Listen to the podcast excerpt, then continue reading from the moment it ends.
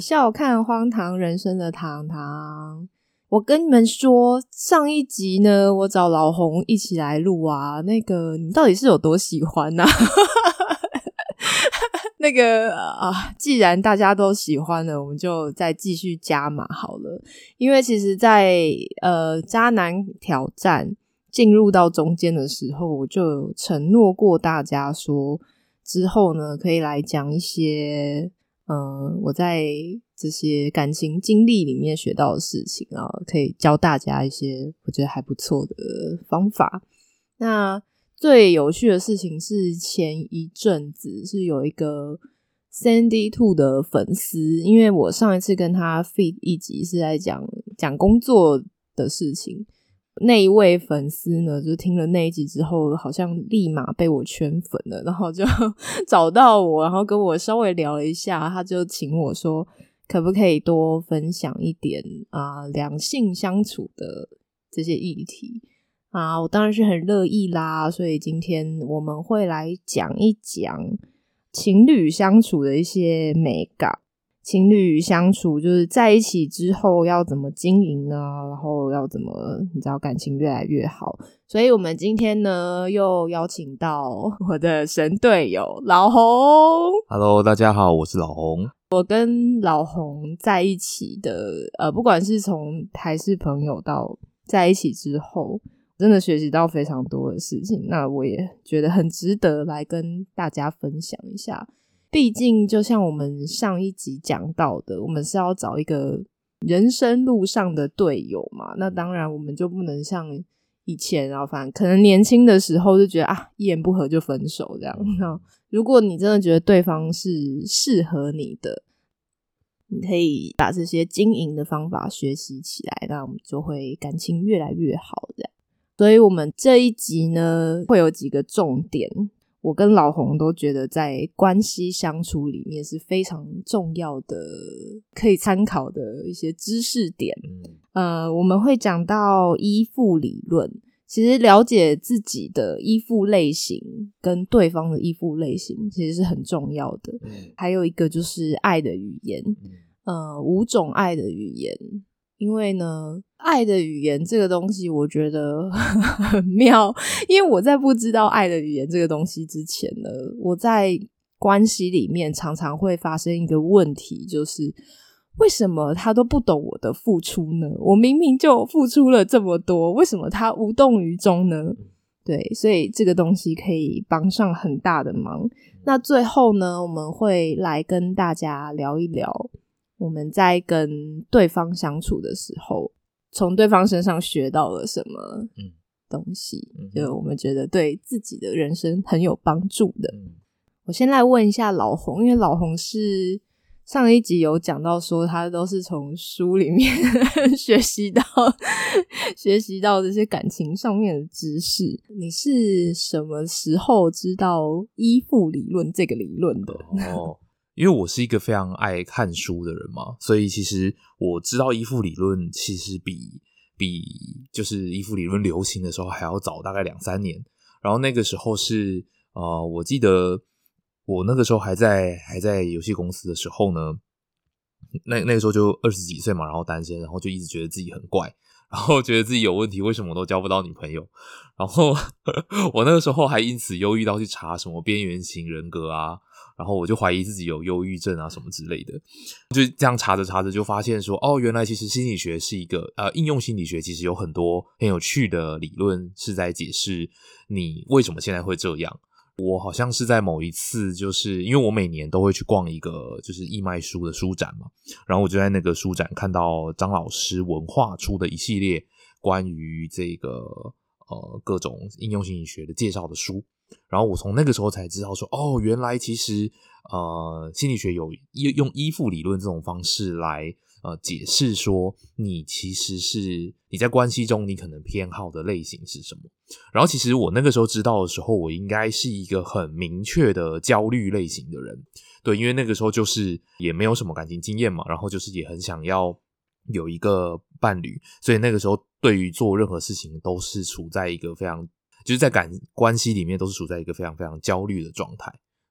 所以其实如果真的要讲，可能已经是五六年前、五年前的事情了。我就是老洪讲的那种，就是在依附理论流行的时候才知道这个东西的。嗯那我其实那时候仔细的研究了一下，因为呃，依附类型这个东西会跟呃我们在小的时候，就父母怎么对待我们，呃，会有很大的影响嘛。因为嗯父母给你的回应可能会决定你你是哪一种依附类型的人。嗯，那我那时候就几种类型看一看，我就非常确定我是矛盾型的那种。哦，这很麻烦哦，过得很辛苦这样。嗯因为矛盾型就是逃避加焦虑，对，对，因为有几种，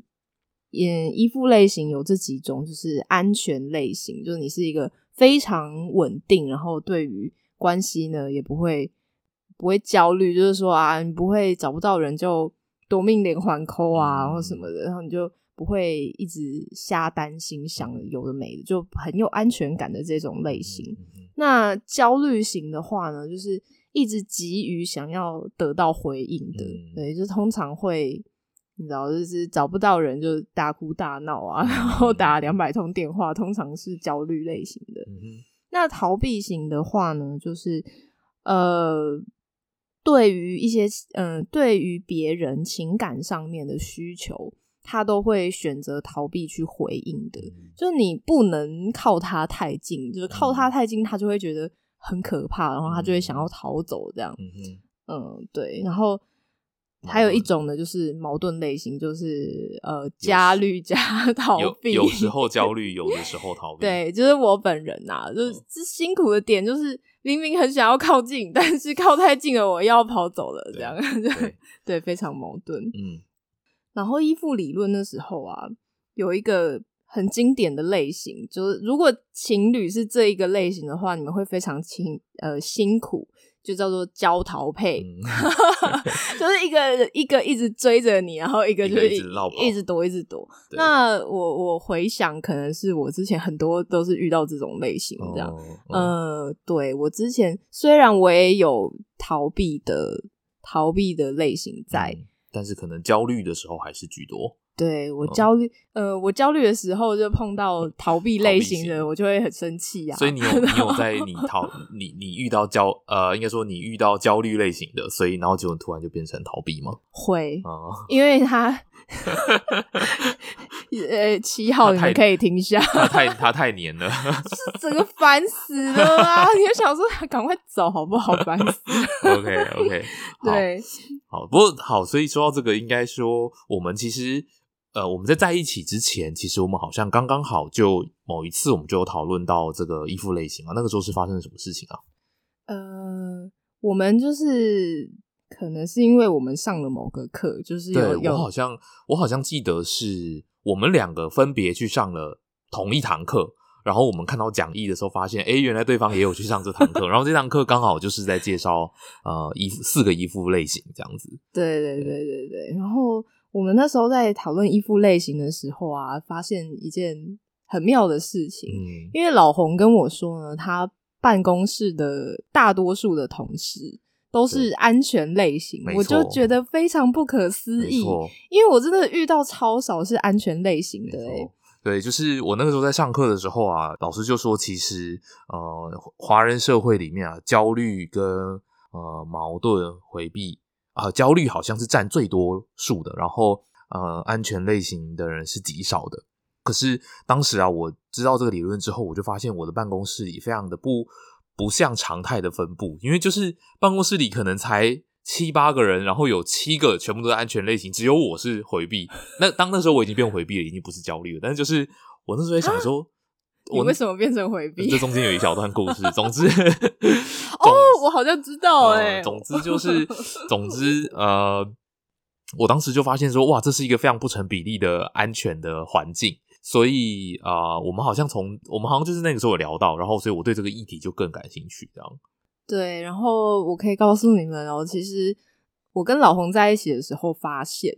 因为我那时候跟老洪讨论这件事情的时候，我们有发现说，其实依附类型其实是可以改变的。嗯，嗯对，就就像我们刚刚 讲的那样。对，所以我们那个时候对他办公室同事们的推论，可能是因为他们其实都已经是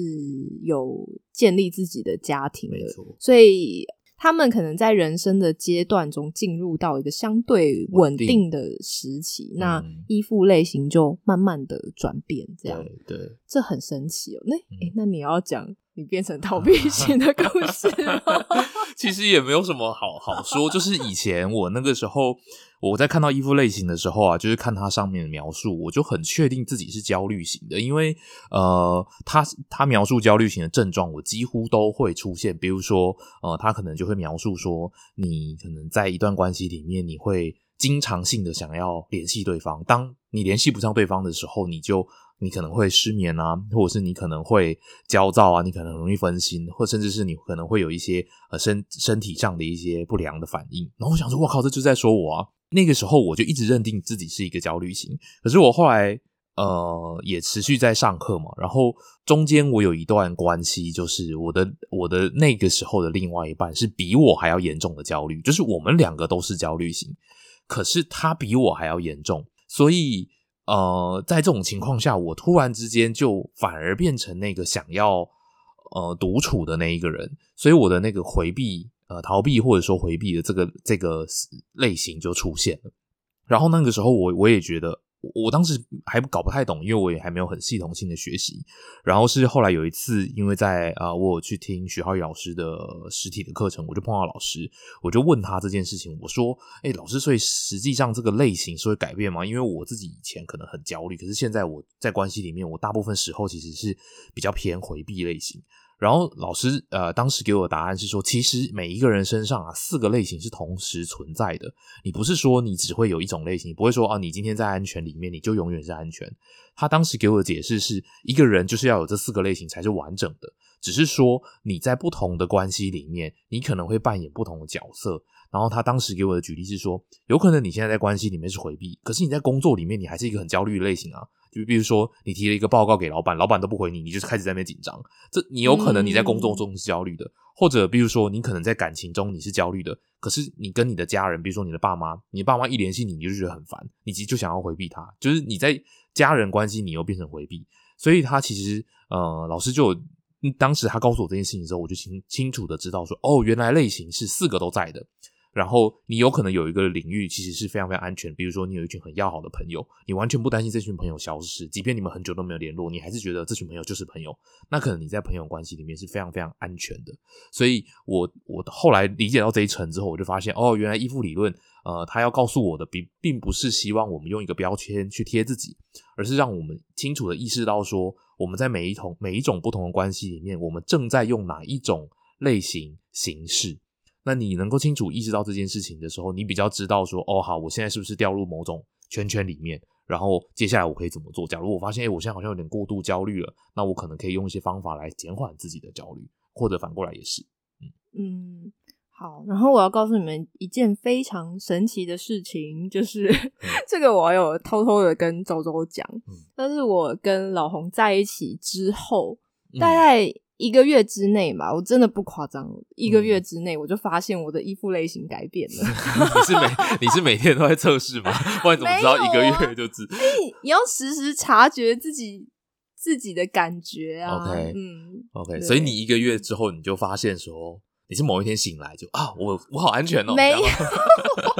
不是某一天突然发现的事情，哦是慢慢发现。OK OK，那你要说一下吗？要啊，嗯因为我就突然觉得，哎、慢慢的变得很有安全感。OK，因为老红的时候呢，就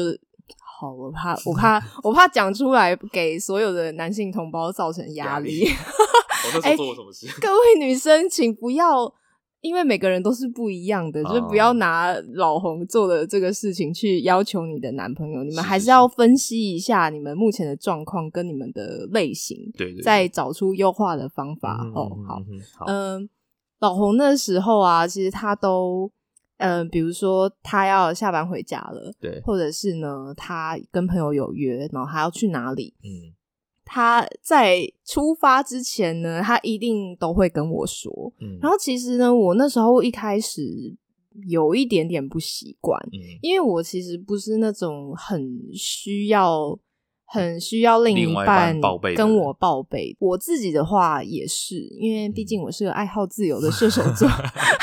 我报备就是看心情这样子。嗯嗯嗯，对，我会看状况啊。如果是对方都知道的什么朋友啊，我可能嗯就不太会讲。嗯对，那但是因为他那时候在一起的时候，他一直持续的做这个动作，嗯就让我觉得说，哇 哇，好有安全感呢。OK，对，而且他非常。他很在乎我的感受啦，就像我们上一集有聊到，是说，因为因为他很敏感、很细腻嘛，所以他很善于察觉我的情绪，嗯，所以他能够适时的给我回应。嗯我觉得应应该也是因为这样啦，就是弥补了可能我童年的 我童年的一些缺失 所以我就转变成那个安安全哦衣服的类型这样。对，而且我其实后来我们好像也有聊到，就呃，因为我之前也有一直提倡说，大家要勇敢的去挖掘自己童年不愉快的回忆。哦是是是，呃，我后来有找到说，哦，我为什么这么交呃，矛盾，对我为什么这么混乱？嗯是因为我小时候有一段时间是呃给我阿妈带的，嗯呃，因为我那时候我爸妈都要上班，所以就把我带回乡下给我阿妈带。嗯但是呢，我阿妈要种田，她每天就一大早起来要去种田，然后她出门之前呢，她就会把我放在螃蟹车里面，嗯一直到中午。嗯，所以中间你都看不到人，对我真的无无法想象，就是那一段时间我到底我有经历了什么。这样虽然我现在不记得了，但是可能那时候发生的事情就一直烙印在我的是 细胞里面，这样对。所以关于这一点，我也可以补充一下，就是我在读依附，呃，不能说读了，我在学依附理论这个概念的时候，也是花了蛮，因为你在你在学的时候，他就会要要求你一直去回想你过去发生的事情嘛。然后我当时会想到的跟跟糖糖也差不多，就是我小时候也是爸妈都上班，所以是在家里给阿妈带，然后。呃，长大之后，你其实是很清楚的知道说，阿妈带你一定是是她，她会把你照顾的很好，这一点是完全不用担心，因为现在长得健健康康的嘛。可是你就在想说，那小时候到底自己发生什么事情？为什么自己心里会这么焦虑？然后呃，我就发现，在讲依附理论呢，有一段他就提到说，其实这个焦虑类，这个焦虑的建立啊，是来自于当我们还是新生儿的时候，因为我们跟我们的照顾者之间，照顾者等同于决定你的命运，因为我们新生儿我们没有那个叫什么求生能力，所以当照顾者没办法照顾你，或者是当他注意力不在你身上的时候，你的新生儿的这个时候的小小的脑袋里，他就会认定为，当我失去注意力，我就等于接近死亡。所以，如果你这个关联建立起来之后，特别是在小的时候，比如说我们可能还很、还很、还像小 baby，我们还是小 baby 的时候，然后我们一发现说，哎，怎么经常没有注意力，然后呃。注意力不在我身上，然后可能感觉到自己肚子饿，或是感觉到自己需求没有被满足，你就会认定成注意力等于你没办法存活。长大之后，你还是还是会用这种方式来应对这个社会，所以你就很容易出现，哎，不能说你就很容易出现，应该说，所以你就有可能出现这种呃焦虑的心态，或者是回避的心态。对，当然，当然，焦虑跟回避还会因为你后面的一些呃照顾者对你的行为而产生，就是你开始会偏某一边，但是它根因都是在于你对于注意力的缺失，你的应对的方式。所以其实我后来发现，呃，长大之后看到身边很多呃可能是朋友的案例，或者是在网络上看到的故事，你就发现其实大部分的人被触发那个，不管是焦虑也好，还是逃避回回避也好，其实都在于对方的注意力不在自己身上那一个瞬间，就会触发他。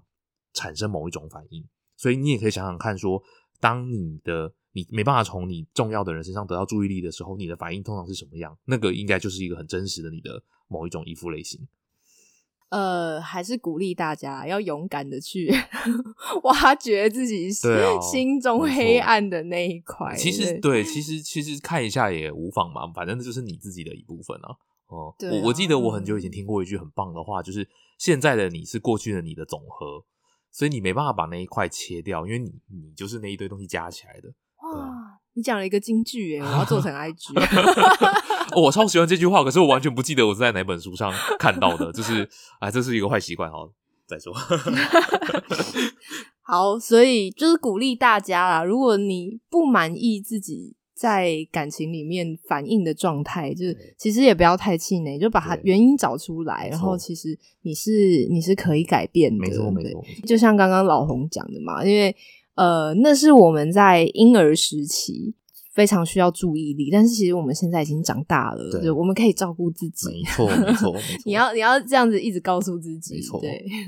对，好，好，那我们就我们就进入下一个话题啦。这个是其实很多人讲过，但是嗯。我觉得呢，我们应该可以讲的很精辟，因为我们是运用的还不错的。，OK，好，爱的语言呢，我呃其实有有一个测验的网站，我会把它放在那个文字叙述栏里面，你们可以自己去测一下。嗯，因为我第一次接触到这个爱的语言啊，其实是在在 YouTube 上面看到的。嗯，然后他们是一对健身网红夫妻那他们是看起来夫妻感情一直都很好，所以有一天呢，就女生分享了这个主题，然后嗯我看一看，我就哇，我就感觉打开了新世界耶！嗯就像我前面刚刚讲的，嗯，我就觉得说我好像找到原因，就是我常常会觉得说，为什么我付出了这么多，对，然后对方都不懂这样？嗯我想说，哦，有可能是因为这个，嗯就是因为我们呃的爱的语言是不一样的。嗯，对嗯，那我们来分享一下。好，我想要先讲一下什么叫爱的语言哈。它的这个理论的，也不能说理论啊，就是他讲的方式，就是我们每一个人都有呃两个管道，一个是表达爱的方式，一个是接受爱的方式。也就是说，通常你的基础是你是怎么接受爱的，你就会认定为我这样子去做给对方，就表示我爱他。可是当你用这个方式对待别人，可是对别人的爱的语言不是这个的时候，他可能会接收不到，就很像是我觉得我说英文你应该要听得懂啊，然后你就觉得说不对啊，我就是讲西班牙文的人啊，我怎么听得懂你你该你在跟我讲我爱你了，就是有点这种感觉。好，所以爱的语言，如果你不了解对方，你也不了解自己，你们很可能常常在用不同的语言沟通，所以你们可能就会有很多很多的冲突，或是常常觉得彼此好像就是为什么对方都不了解自己，或者是对方是不是就不爱自己？好，所以这是它的根因。那所以现在糖糖要来介绍一下，有五种五种爱的语言分别是什么？第一个呢是肯定的语言，其实这个我觉得在很多的关系里面，常常都会很强调这一个嘛，因为有有另外一些，就比如说。情侣相处的时候，你不能藐视对方，对你不能藐视对方，否否则你们就是完了。所以你常常要肯定对方。那有些人呢，特别需要就被肯定的言辞，就是很喜欢接收这个，比如说，嗯，常常跟他说：“哦，你很棒啊，啊，你对我很重要啊。”然后常常跟人说：“我爱你啊，我超爱你。”对。第二个呢是精心的时刻，这个我会把它，因为我觉得它的英文比较好懂，叫做 quality time。就是呢，像我们之前也有讲到说，很多男生都会觉得说，嗯，我在你旁边就是陪你了。没有，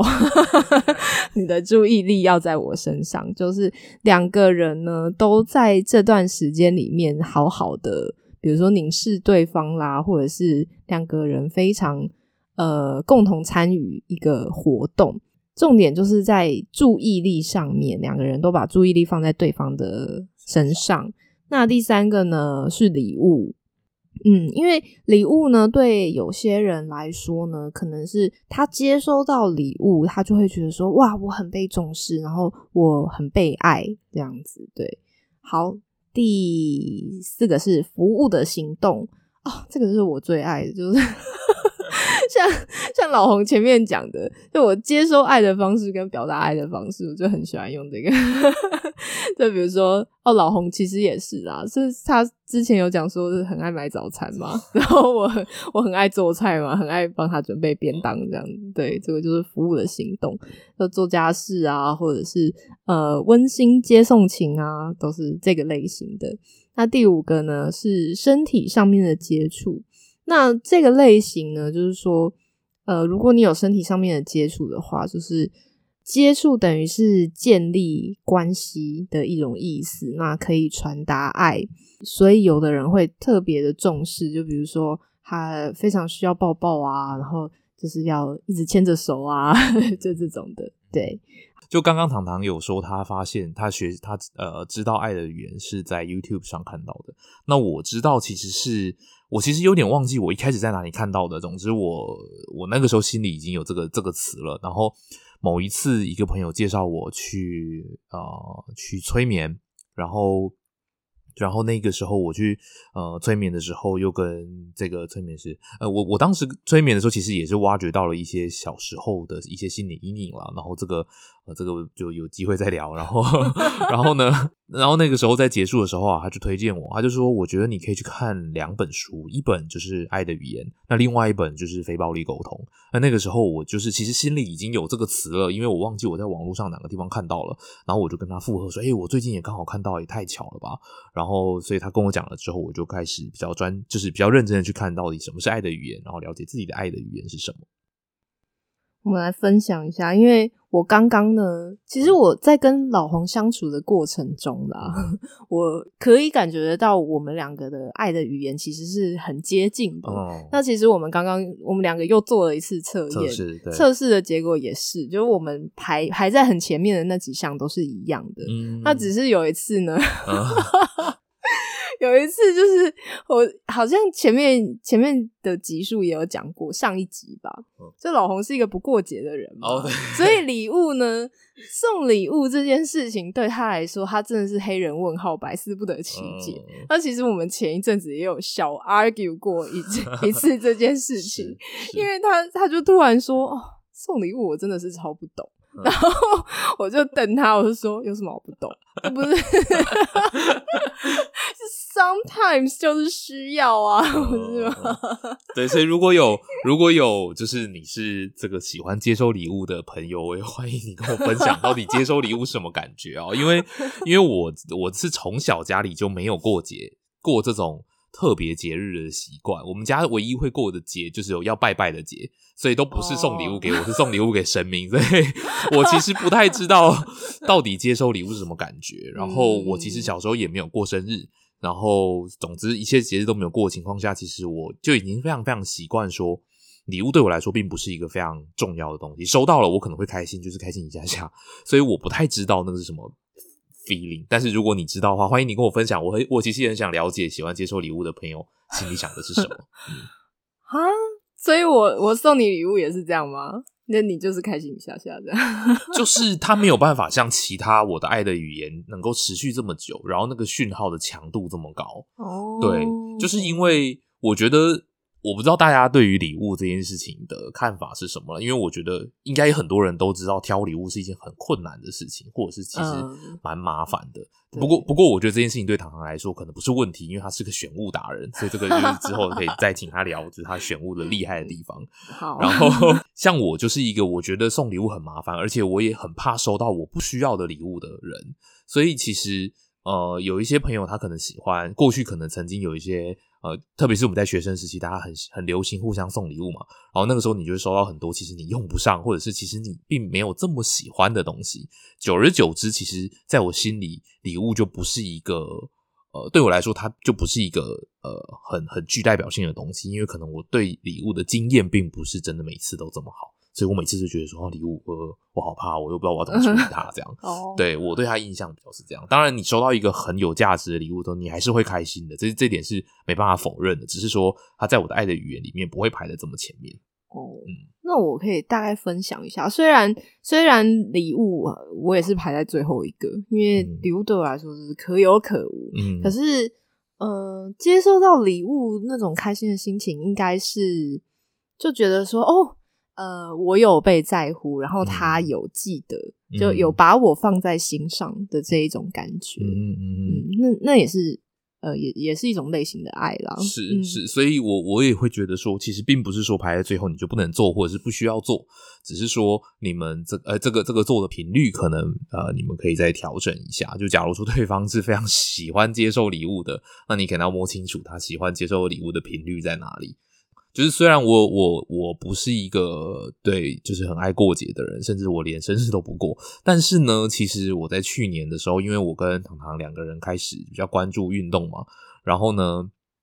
那个时候我就觉得说，哎呀，就是很麻烦啊，运运动没办法计时，然后没有什么东西可以记录我们自己的现在运动的状态。然后当时就去看了一个这个手环，然后我就在它没有，就是我们两个其实都很想买了，只是我们两个当当月都没有明确说哦，我们要那个月买，想说等下个月再买。然后我就想说，哎，反正就是哎有有这个有一个刚好要很接近的节日啊，那不然我就提前买好了。所以我就其实我是会提前。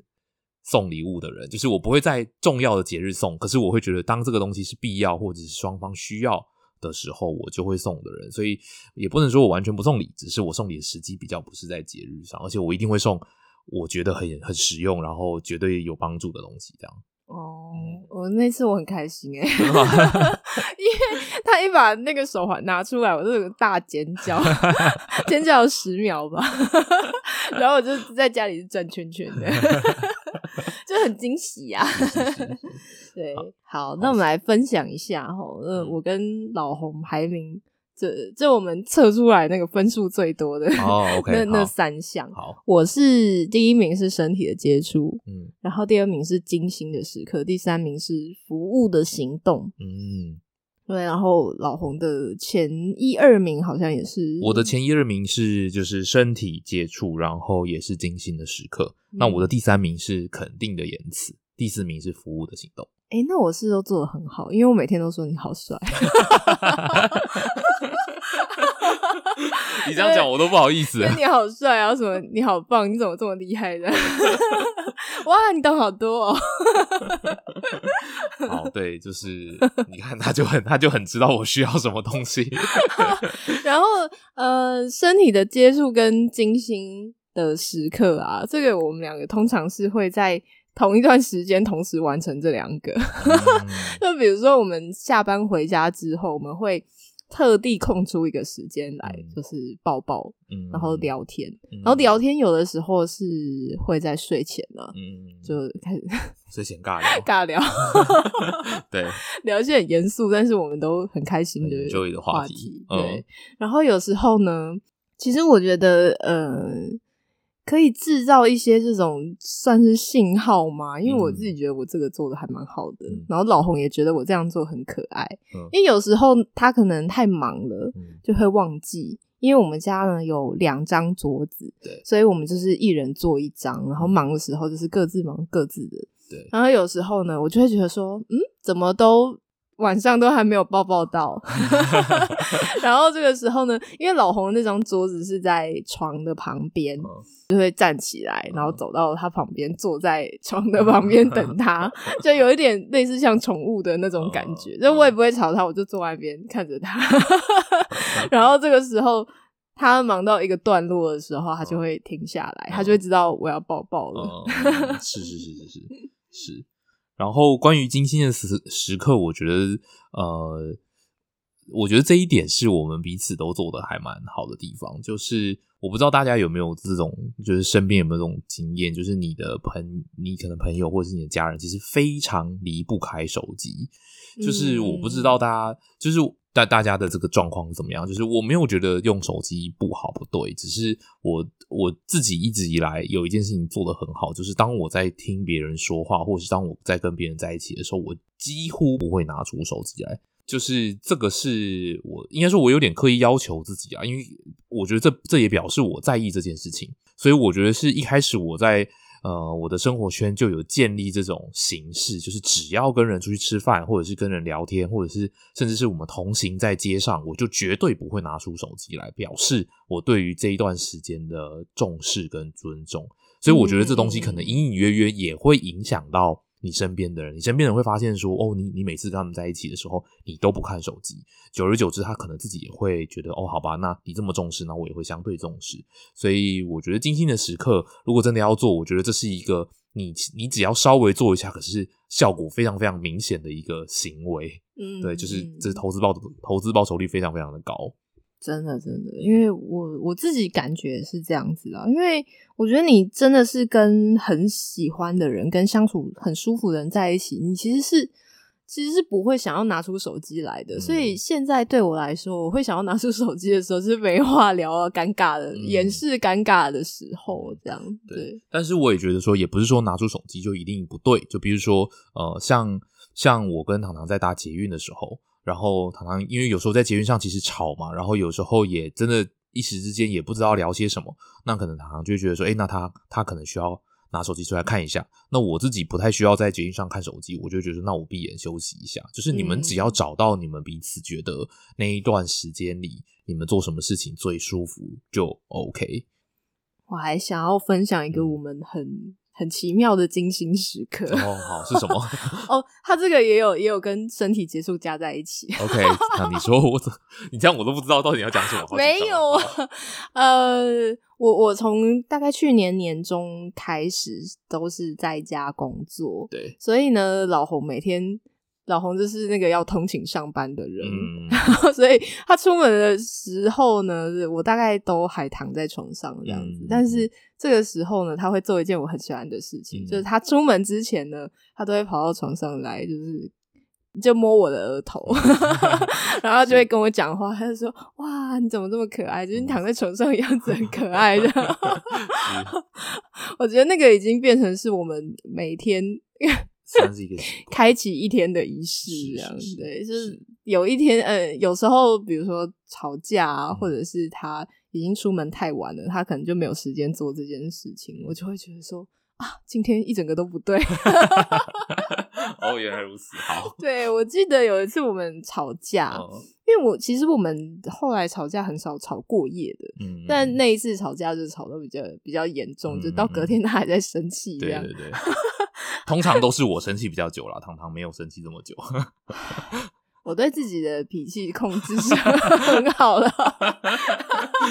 对这点，这点我很佩服他。好，对，虽然我常常在节目上面骂人，但是其实我在真实生活中，我很要求自己，就是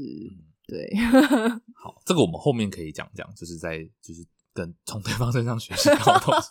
就是他他那天早上还在生气，但是我就眼看着就睡眼惺忪，就眼看着他要出门了，我还把他叫回来，然后他就一个臭脸走过来，但是你知道，即便他还在生气，还在臭脸，他还是跟我说：“你怎么还是这么可爱啊？”哎，不好意思，墨镜戴起来，忘记先提醒大家。好，对。不过我觉得就是呃，还是要强调一下，爱的语言有每一种人自己自在的方式。我不太知道，就是在正在听的这个朋友，就是男生多还是女生多？但是如果是女生多的话，我还是想就是提醒一下，就是如果你有另外一半，然后可以邀请他一起学习，但是千万不要是觉得说哦，就是一定要这样子做，因为呃，我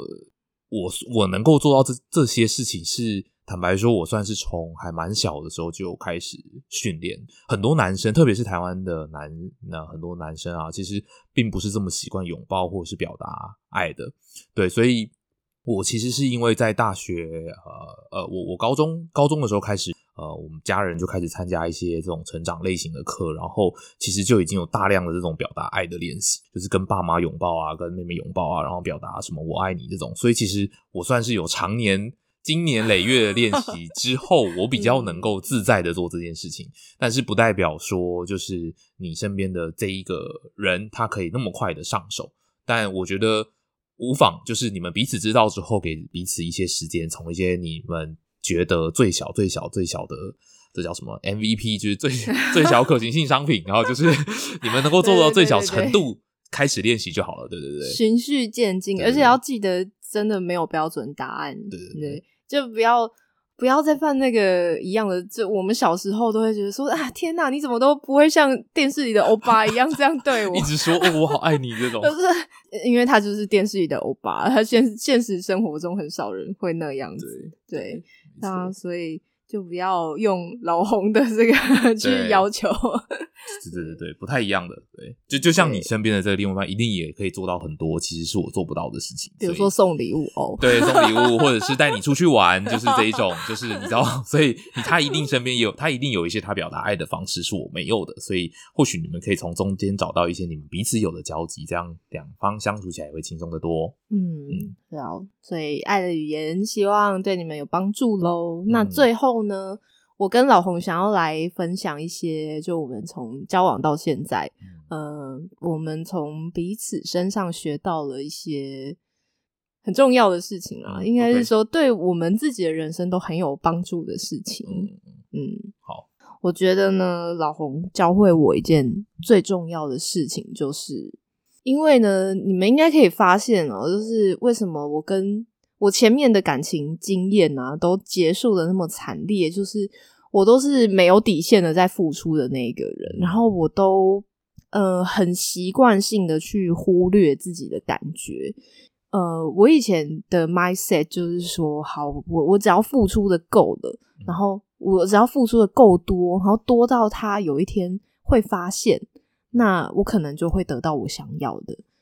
对，但其实就真的不是这样。就除了除了我们前面讲的依附类型啊，跟爱的语言，就是可能我我做的这件事情，他怎么样就是接收不到啊，他就是没有感觉啊，嗯所以我做的再多，他还是一样嘛，他嗯对他来说都还是零。嗯就零乘以无限大还是零，嗯 对，你们要记得这这件事情很重要。那老洪教会我一件很重要的事情，就是你在付出之前呢，其实是要先把自己照顾好，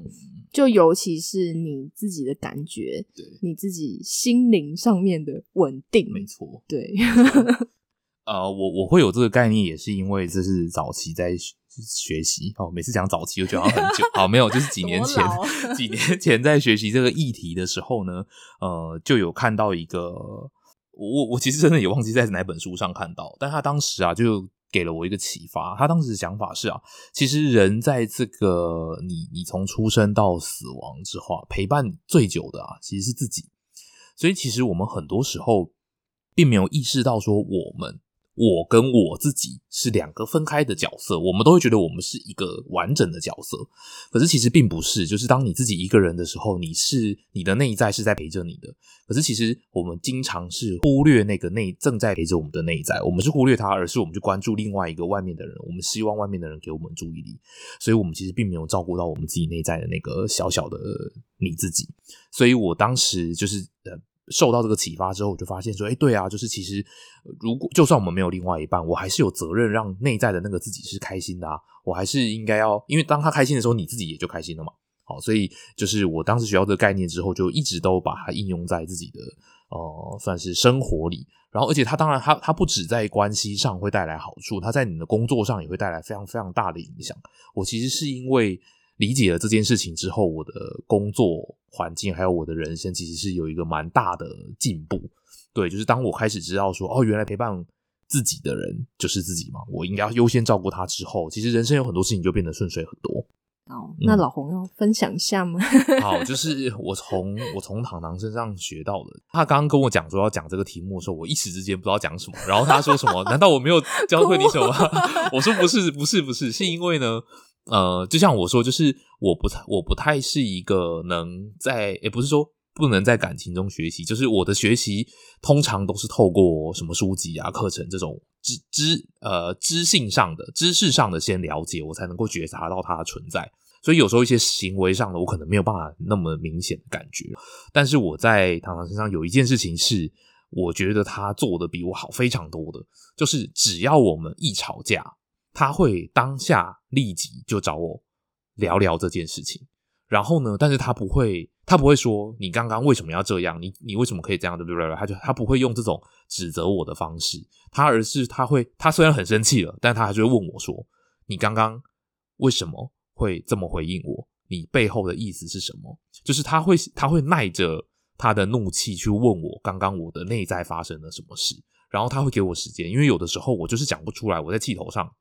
我就是没办法讲得很清楚，我就会跟他说我现在没办法说，我就会暂时我就跟他说好，我你可能要给我一点时间，然后他也会给我时间，我就离开。可是因为你知道，就是现在我其实还是有一点偏回避性质、呃回避类型的人，所以当你放我离开之后，我可能不会主动回去找你谈这件事情。糖糖做的很好的事情就是时间一到，他就问我说：“你现在可不可以讲了？” 然后他会提醒我，然后我就哦，好好，我现在好像油气就比较消了，好，那我我应该可以试着讲一点。然后，所以我们的吵架其实能够在很短的时间内慢慢平静跟回复，其实百分之九十都是他的功劳，我觉得。然后，所以我也觉得说，他的这种处理冲突的方式是我从来没有遇到过的，因为我的我的家里，我家人不是这样在处理冲突，我们家人几乎都是回避型，只要冲突一有，你知道，就是我们家还不用爆炸，就是你只要一闻到火药味，大家就散开了。就是家里就没人了，你知道吗？然后就是我们就各自去过各自，然后就是很长一段时间之后回来，就好像跟没事一样。对，可是这这个东西就是你应该说这种方式就是时间会拖得很长。嗯，对啊，所以这是我在他身上学到的一个呃，就是非常非常非常好的处理冲突的方法。嗯，哦，那我可以分享一下，因为我也不是。天生生来就是这样子的，我真的是经历了各种，你知道荼毒，真的是各种荼毒。因为呃，我不知道有没有跟你们分享过，这又又是我爸，就我爸。我前面有一集有讲到说，他真的就是那种很爆炸的类型，而且我呃，如果要我排名的话，我觉得逃回避类型的还好，嗯，因为至少他们会。呃，算是很消极的去避免冲突吧。对对对。但我爸那种真的就是欠杀，就你遇到那种，就想到我的菜刀呢。他他就是会想要把气宣泄在别人身上，然后呢，他只要生完气，他会彻底失忆哦。哇！他完全不记得说，他刚刚骂过人。对，他还问你说你怎么啦？好讨厌哦！我的菜刀呢？就傻眼啊！就就想说，对我的菜刀呢？所以，我爸的这种情处理情绪的方式，就会深深的烙印在我的心里嘛。是。但前面呢，比如说那十个渣男里面，有一些可能也是这种类型啊，就是他他就是比如说死不认错啊，然后他就是要把气出在你身上啊，对这种的，然后。到最后，我就会形成一个想法，就会变成说：天哪，都是成人了，为什么控制不住自己？为什么？因为我真的以前也是因为家里的影响嘛，所以我以前也是脾气很差的人。那后来当然也是经过一些学习，就觉得说“己所不欲，勿施于人”嘛，对不对？那我要学习着控制自己。对，那还有就是说我后来。嗯，可能也是因为研究一些心理学的东西吧，还有想要去了解一些人的特性。